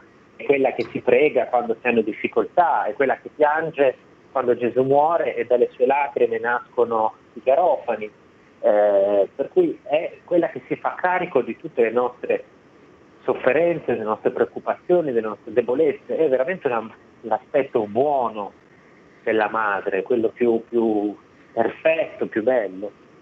E allo stesso Ecco. tempo però è una donna, ecco scusami, prego, che No, no, no, volevo dire proprio questo, io parto dalla tua citazione alla fine dell'articolo di Bernardo di Chiaravalle, perché certe volte sarà una mia impressione, si fa passare la figura mariana come quella, non voglio essere blasfemo, eh, mi raccomando, non pretendetevi, di idiot, idiot savant, no? Un utile idiota, un idiota, eh, diciamo chi viene illuminato e folgorato dalla grazia senza usare la, la propria, il proprio arbitrio, la propria personalità. Invece eh, Maria è una giovane donna, la stavi descrivendo te, che guarda caso dice, eh, risponde sì dopo, dopo una riflessione e suo, la sua è una risposta libera di una donna libera.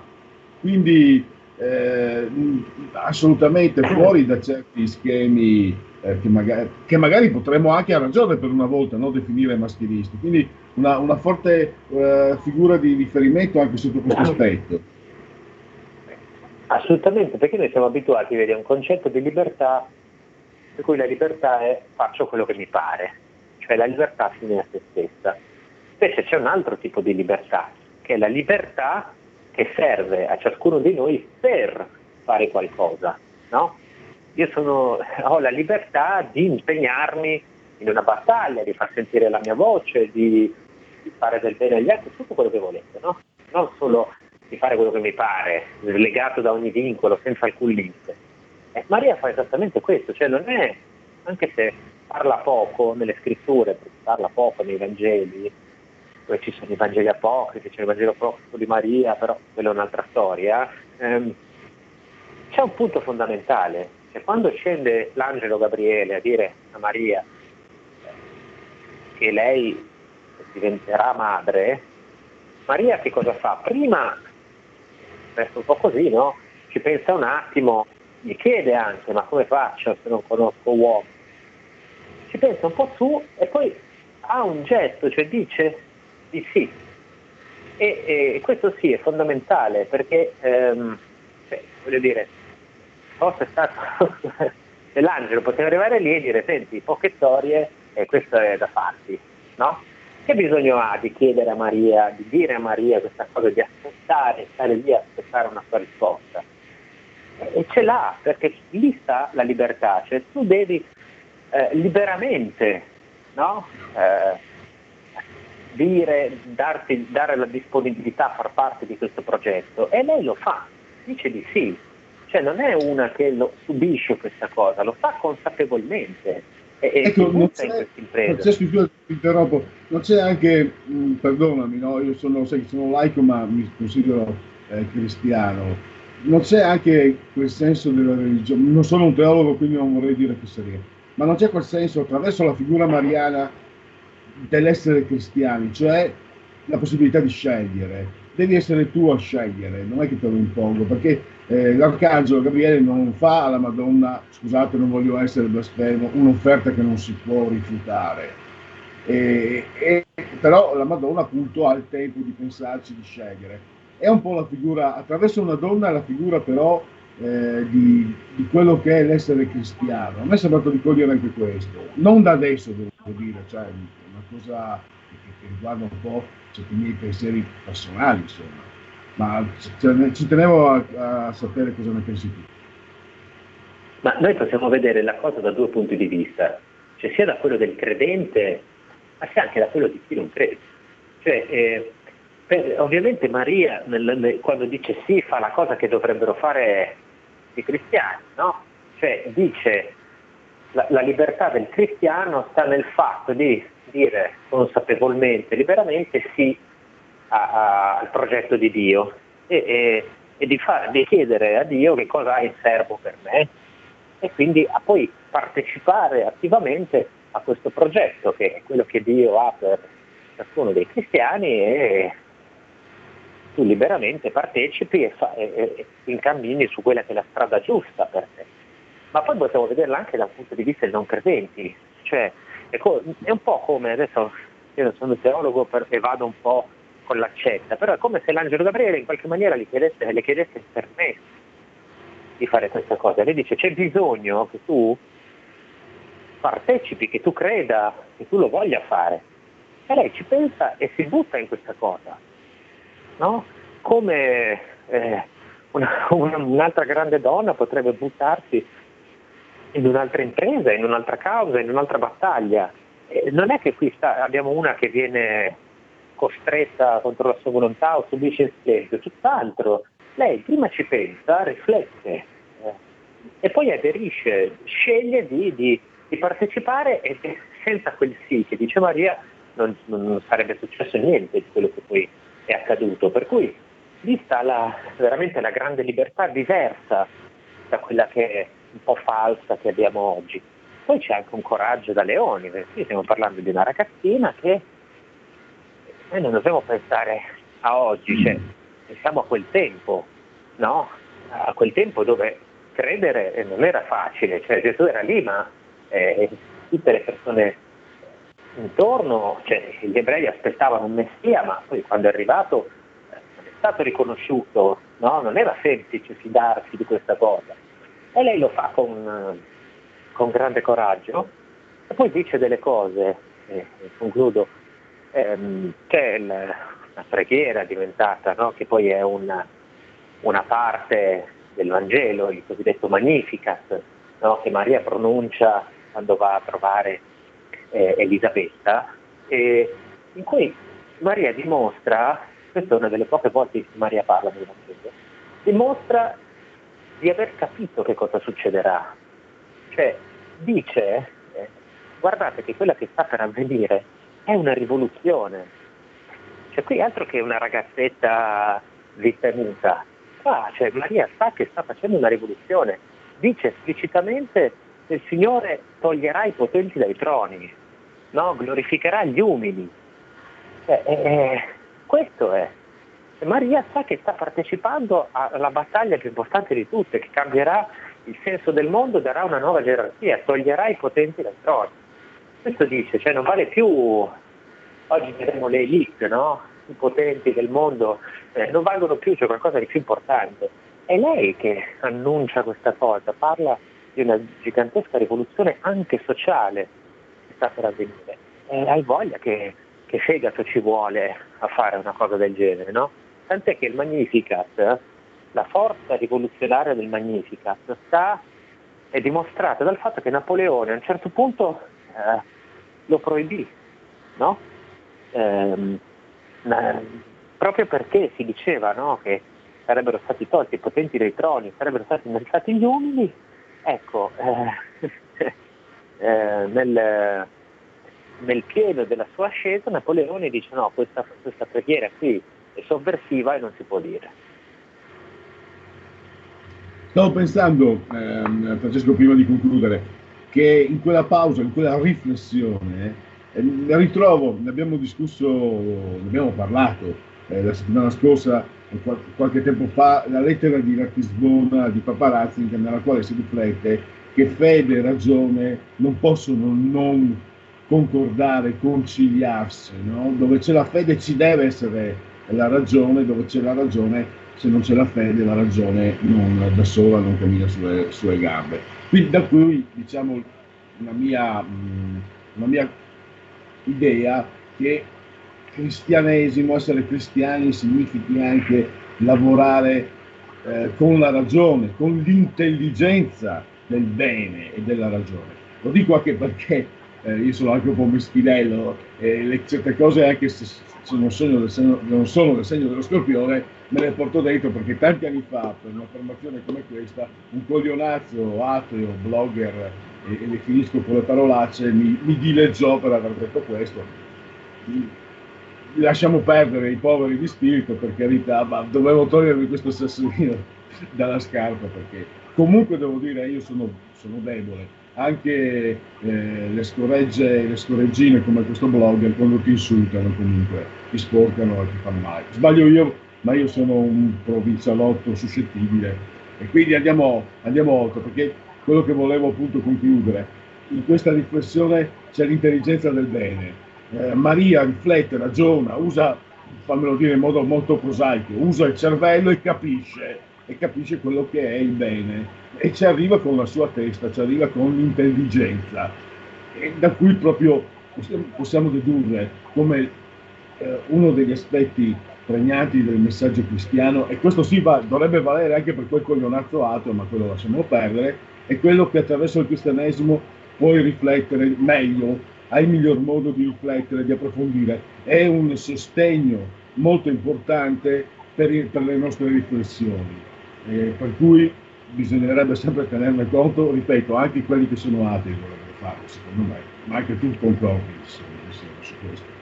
No, guarda, eh, è inscindibile la ragione, fin dall'inizio, cioè tante volte qua ci sono così l'ateismo, gli atei, gli agnostici eh, pensano che eh, sia, come dire, da stupidi, no? Essere cristiani. C'è stato addirittura un furbastro eh, che, che- che risponde al nome di Odifreddi, no? Che disse che cristiano deriva da cretino. E quindi c'è questo pregiudizio, i cristiani non capiscono, non usano la ragione, ma questa è una roba che neanche, cioè, già nel, dall'illuminismo era superata questa, questa condizione qui, no? questa mh, riflessione qua. Per il cristiano è fondamentale la ragione, tutta la teologia di XVI è basata sulla ragione, tant'è che si dice sempre, lo dicono praticamente tutti i teologi, che uno può arrivare a credere in Dio anche solo con la ragione, anche senza avere fede, anche perché, anche perché. Per il, nel cristianesimo la fede non è qualcosa che uno ha e basta, una qualità che si dà lui, è un dono, è un dono, quindi c'è chi ha fede e chi non ce l'ha, no? però con la ragione si può arrivare a pensare che c'è, che c'è un Dio, e tant'è che ci sono poi miliardi di, miliardi, no, però insomma, un bel numero di scienziati, a partire da Einstein, che convinti che Dio esistesse, anche se poi non erano cattolici, la Chiesa, quant'altro.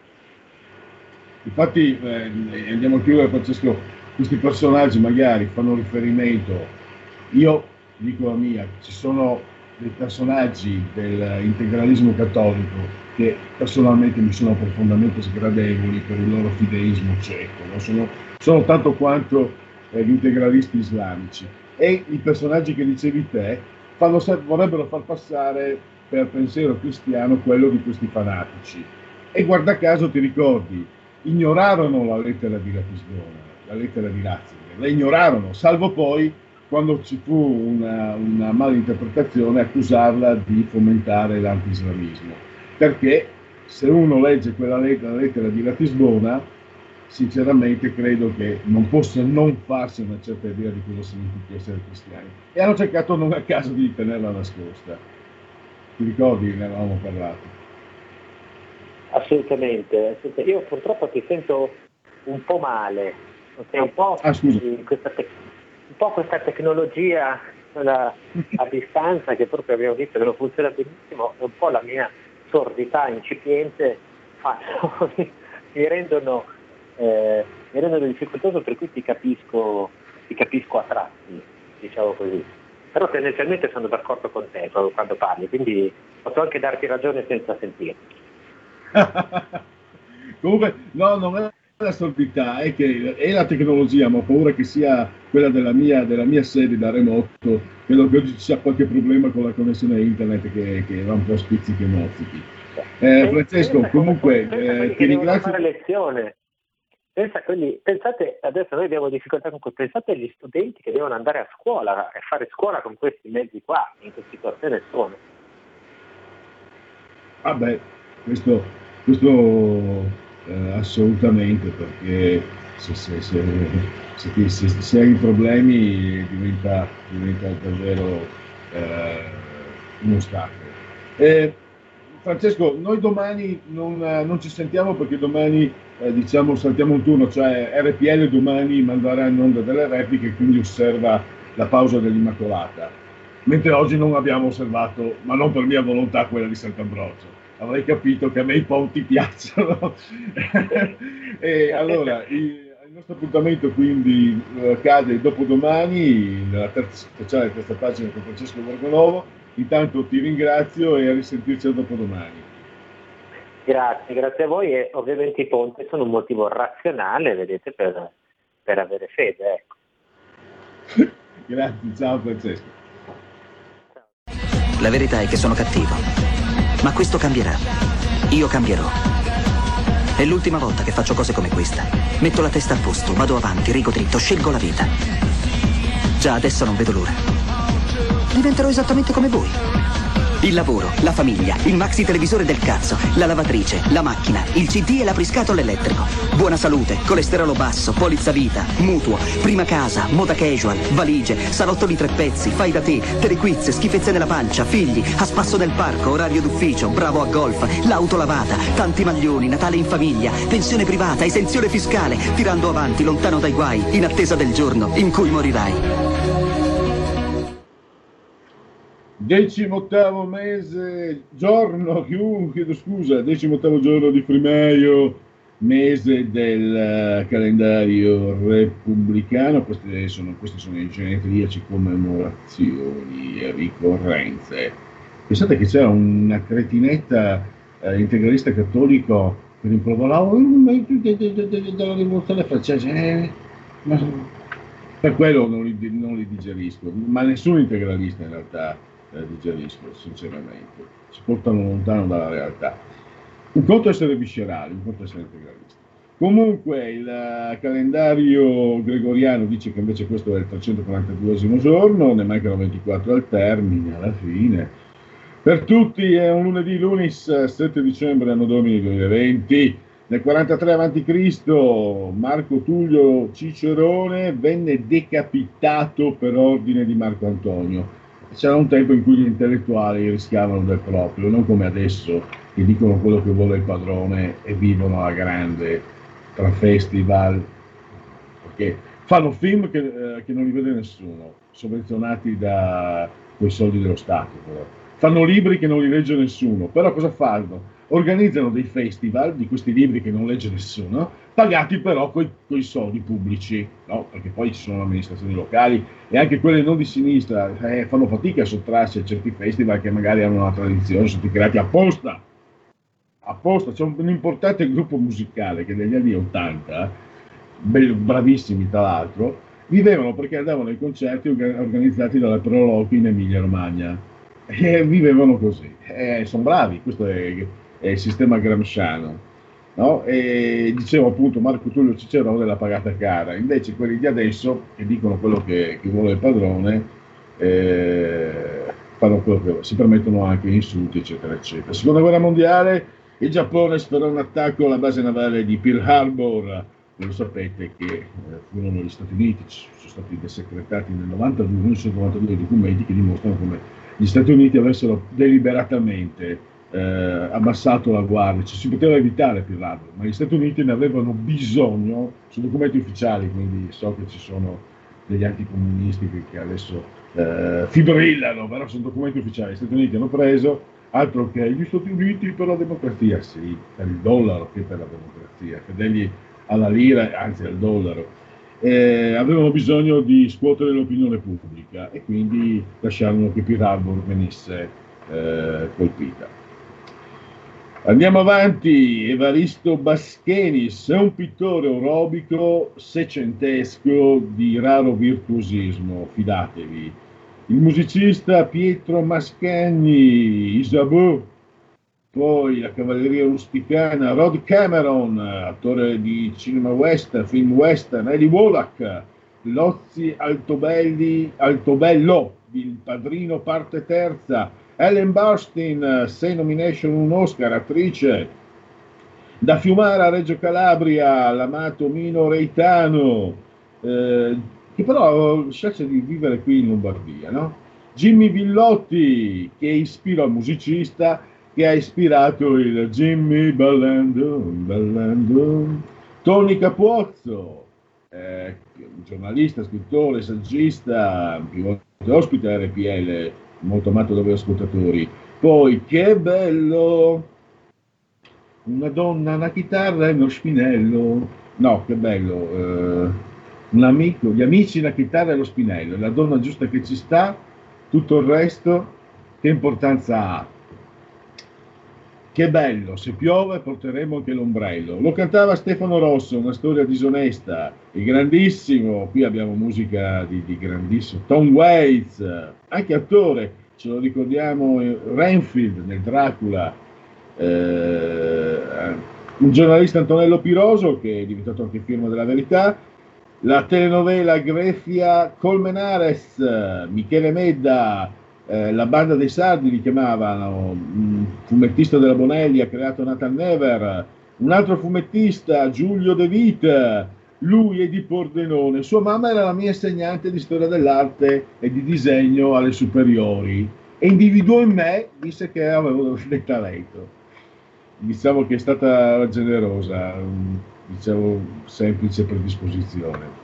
John Terry, calciatore de- ex calciatore del Chelsea e secondo me sosia di Kenny Spessey. Non c'è spazio per altro se non per ringraziare Giulio Cesare Carnelli assiso sulla tolla di comando della regia tecnica, per segnalarvi che seguirà lui, Marciano Pinti su Rebelotte, per ricordarvi che domani eh, Immacolata RPL man- manderà in onda le, le repliche, ci risentiremo quindi regolarmente eh, mercoledì e quindi non mi resta che ringraziarvi ancora per aver scelto RPL, la vostra voce, la vostra radio.